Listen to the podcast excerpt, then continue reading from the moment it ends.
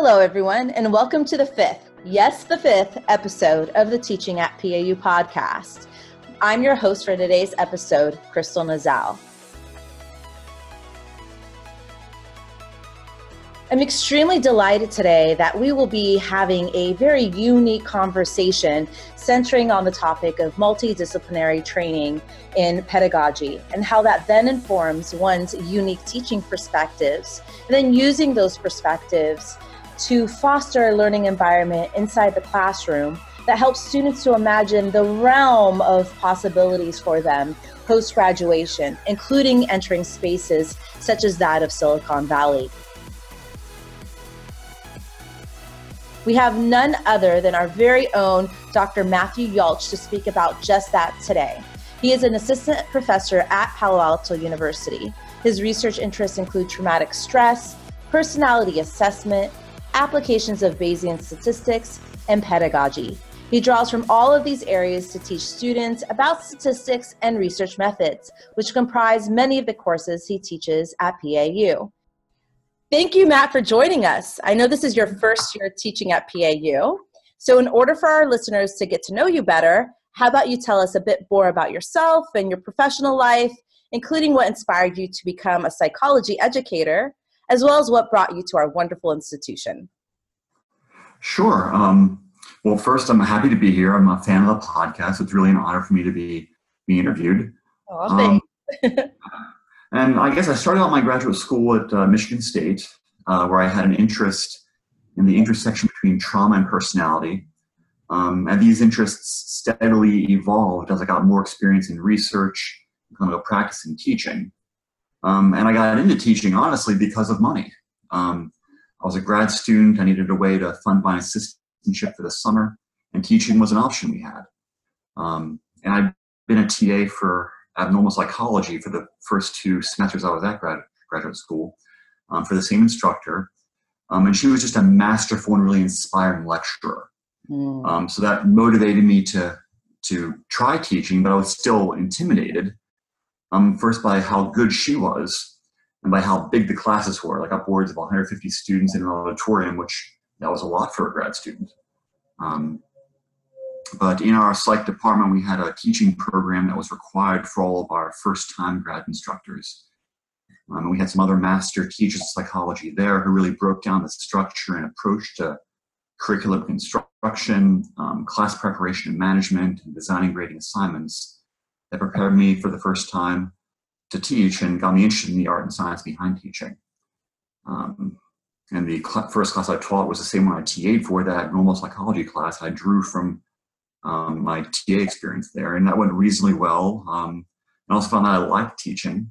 Mm. Um, I guess I got to be known around the department that I liked teaching, wasn't too terrible at it. So when someone in the department needed to teach a class in a bind, Um, they, you know, would float it to me, like, give it to Matt, he'll teach anything, whatever. Um, so I was able to get a lot of teaching experience as a grad student, which opened up a lot of doors to teach undergraduate courses and graduate courses, such as here at P A U, you know, after I left grad school. Mm. I, I love the phrase art and science. I often use that with my students to describe clinical work. Um, can you elaborate a bit more on what you mean by saying teaching is an art and science? I think it's it's an art and science in a similar way that clinical practice is an art and science. Mm-hmm. I think there's been a lot of really thoughtful research into the kinds of teaching techniques that um, are effective in the classroom, both in general and with respect to teaching psychology and clinical psychology in particular.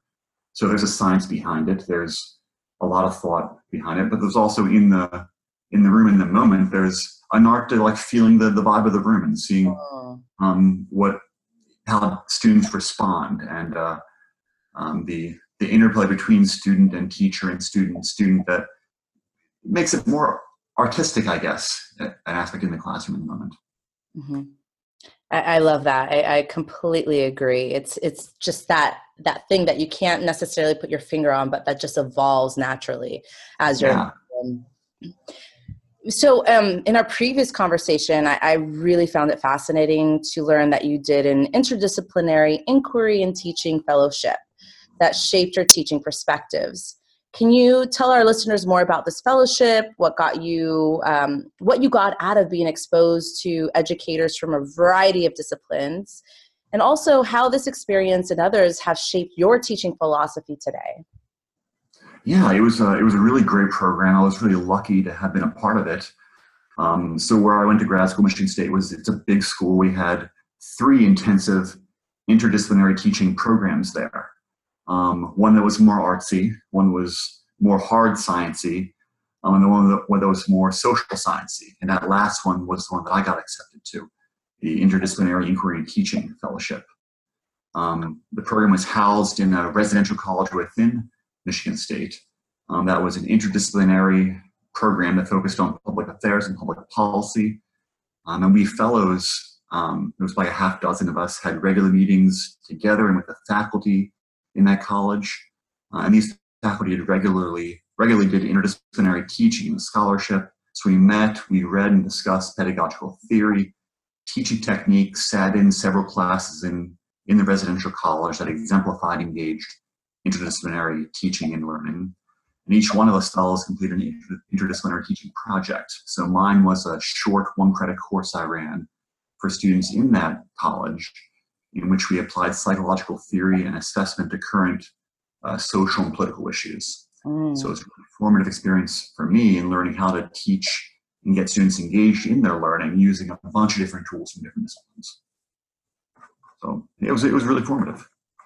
Yeah, it sounds like it sounds like a phenomenal experience. I think that it, it's extremely enriching to be able to be exposed to different ways of thinking and integrating different disciplines. I think it can definitely deepen the learning experience of students in the room. And it's interesting because Kim Case also spoke about this. So she was a person I previously interviewed yeah. um, at a podcast, and she also emphasized the importance of having an interdisciplinary lens with teaching. So having come from a business background myself, I really, I, I definitely value this perspective. I think there's a lot to be said about integrating other ways of, of thinking within the room. So moving on to our next question, um, like you, I, I believe in more applied activities in class. So getting past the understanding to being able to do something with the knowledge, uh, especially given we're such an applied field.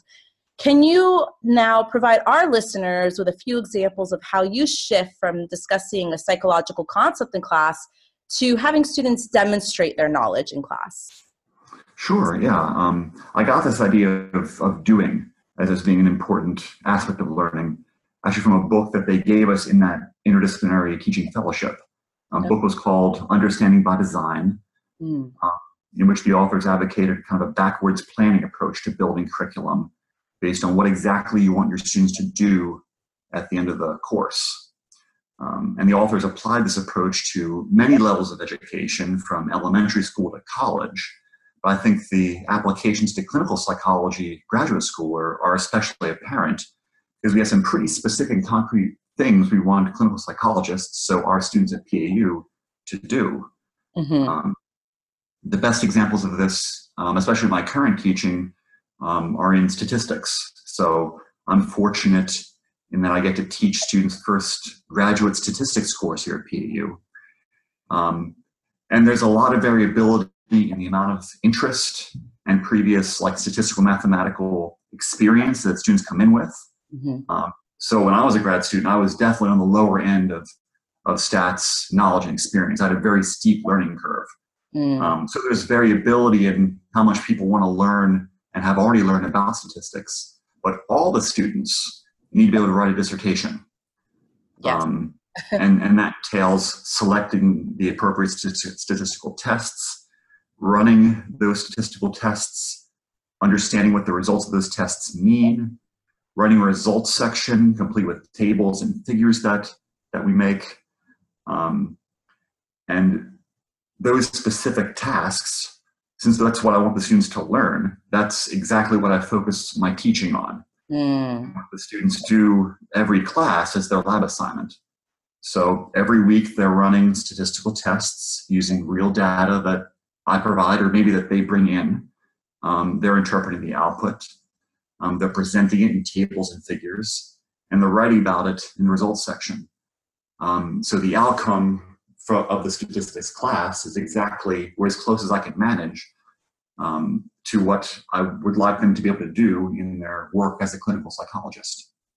Um, so now I had the outcome in mind when I approached teaching the content of the course. Mm-hmm. Yeah, no, I think it's so relevant and important, especially in a class that tends to have, as you mentioned, sort of a, a variety of interests, right? Some people are very heavily interested in statistics, and, you know, you have a lot of students that come in, you know, with with no, not very much interest, but regardless, they, they have to be able to manage statistics. And so if you can then align um, the course to something that they will actually have to do in real life, I think it's just, they're better off for it. So I, I definitely align with, with how you think about teaching and making sure that what the students get out of it um, is the doing part. So, and that, that really helped me as a, as a learner who didn't come in with a, a strong statistics background. Mm-hmm. uh, when I had it in my mind that I had to do something specific with what I was being taught, then I learned that thing better. I had a reason to learn it. Yes. Whereas when it was really abstract for me initially, I didn't get it. Like, I really had to spend a lot of time going back and relearning once I figured out that I had a reason to learn about statistics specifically. Oh, I, I completely agree with that. And I've had a very similar experience. So speaking of applying knowledge, um, there are more psychologists entering non-traditional fields and workspaces, which I'm actually really thrilled about, having come from a non-psychology background and entering psychology. I see that psychology has so much to offer um, the world. And so I guess since we are in Silicon Valley, I'll center my de- next question on that. It would be interesting to hear your thoughts on what psychologists perhaps can do in this space, so the tech world. More specifically, I, I know you teach your students um, uh, R, which you find relevant outside of psychology. I know we, we've had that discussion before. So what types of positions could students get in the tech world by learning this program and other statistics essentials? Yeah, so I guess maybe I'll talk about R, the program, first. So um, one way in which I um, maybe tweaked a bit how I teach statistics is by using the program called R, uh, rather than S P S S, as the statistical software that we use to um, learn from in the course. Um, so one benefit of this, as I see it, is that in contrast to S P S S, which I find really useful, and I use it routinely in, for data management basic analysis, but in contrast to S P S S, in R, you really have to know the ins and outs of this specific statistical analysis you're conducting. So, for example, what the equation for a multiple regression model is. You need to know that in order to conduct the analysis. Um, so in learning the concepts, learning the concepts underlying statistics comes kind of part and parcel with doing statistics in R, in a way that, for me anyway, was less clear with something easier to use like S P S S. Um, so R is very bare bones, um, as opposed to like a point and click um, um, interface. So you essentially have to write a mini computer program to do statistics in R. Mm. Um, and while this doesn't make students in, in a statistics class computer programmers, at least not in the same way as our tech friends in Silicon Valley are, the tools and processes that we use in learning to do statistics using R are similar to those tools and processes used by people in some aspects of the tech industry.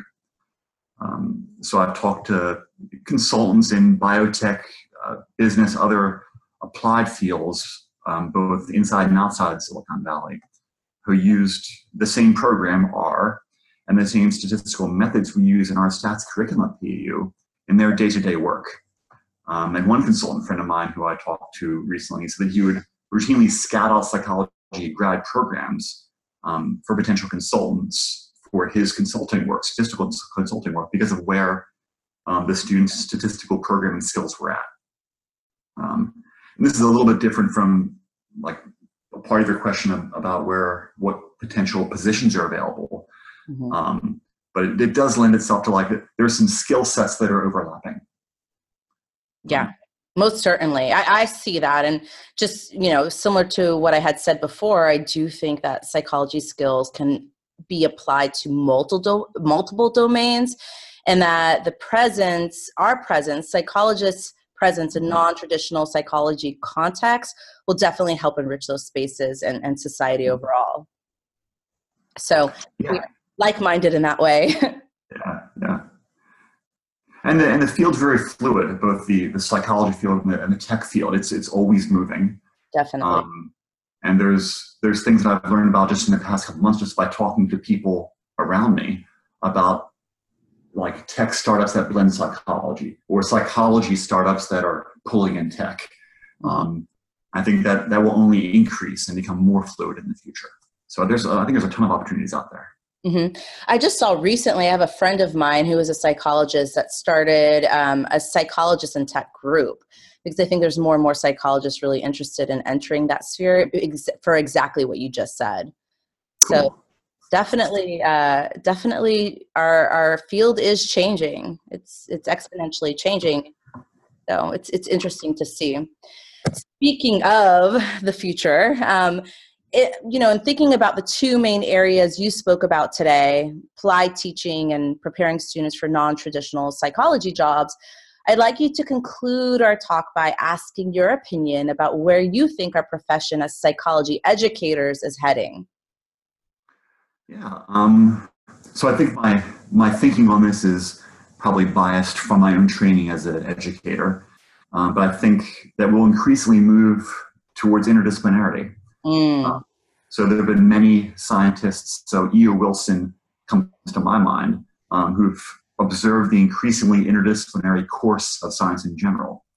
Um, there's a study published some years ago, in which the authors looked at over a million journal articles from over seven thousand scientific journals to see how different scientific disciplines um, connected to each other. Um, and the results of their analysis was that psychology was one of a relatively small number of scientific dif- disciplines that was a hub science, a discipline that links together and draws from and contributes to other scientific disciplines. Hmm. Um, and I think that our teaching uh, as psychology educators will reflect this increasingly.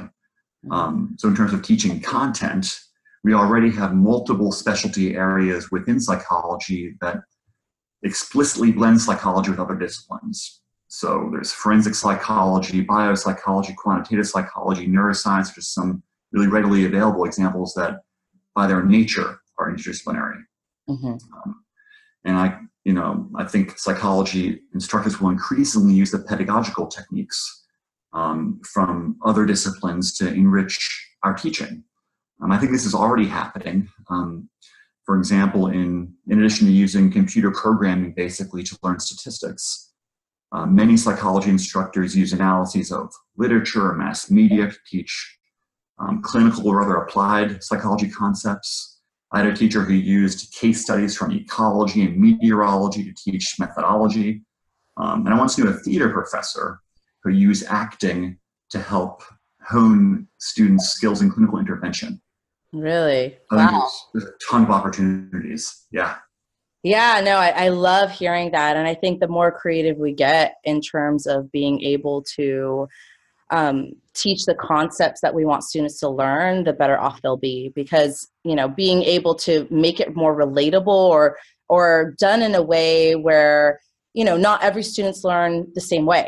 So being able to have multivariate ways and, you know, being able to then add some real life experience and what's going on in the world, all this will again benefit our students and their ability to absorb what we're trying to teach. So very exciting. Yeah, it's an exciting time. Yeah, most certainly. This has been a phenomenal conversation. Thank you so much, Matt. Yeah, thank you. I really appreciate uh, being on the podcast. It's It's been a great experience.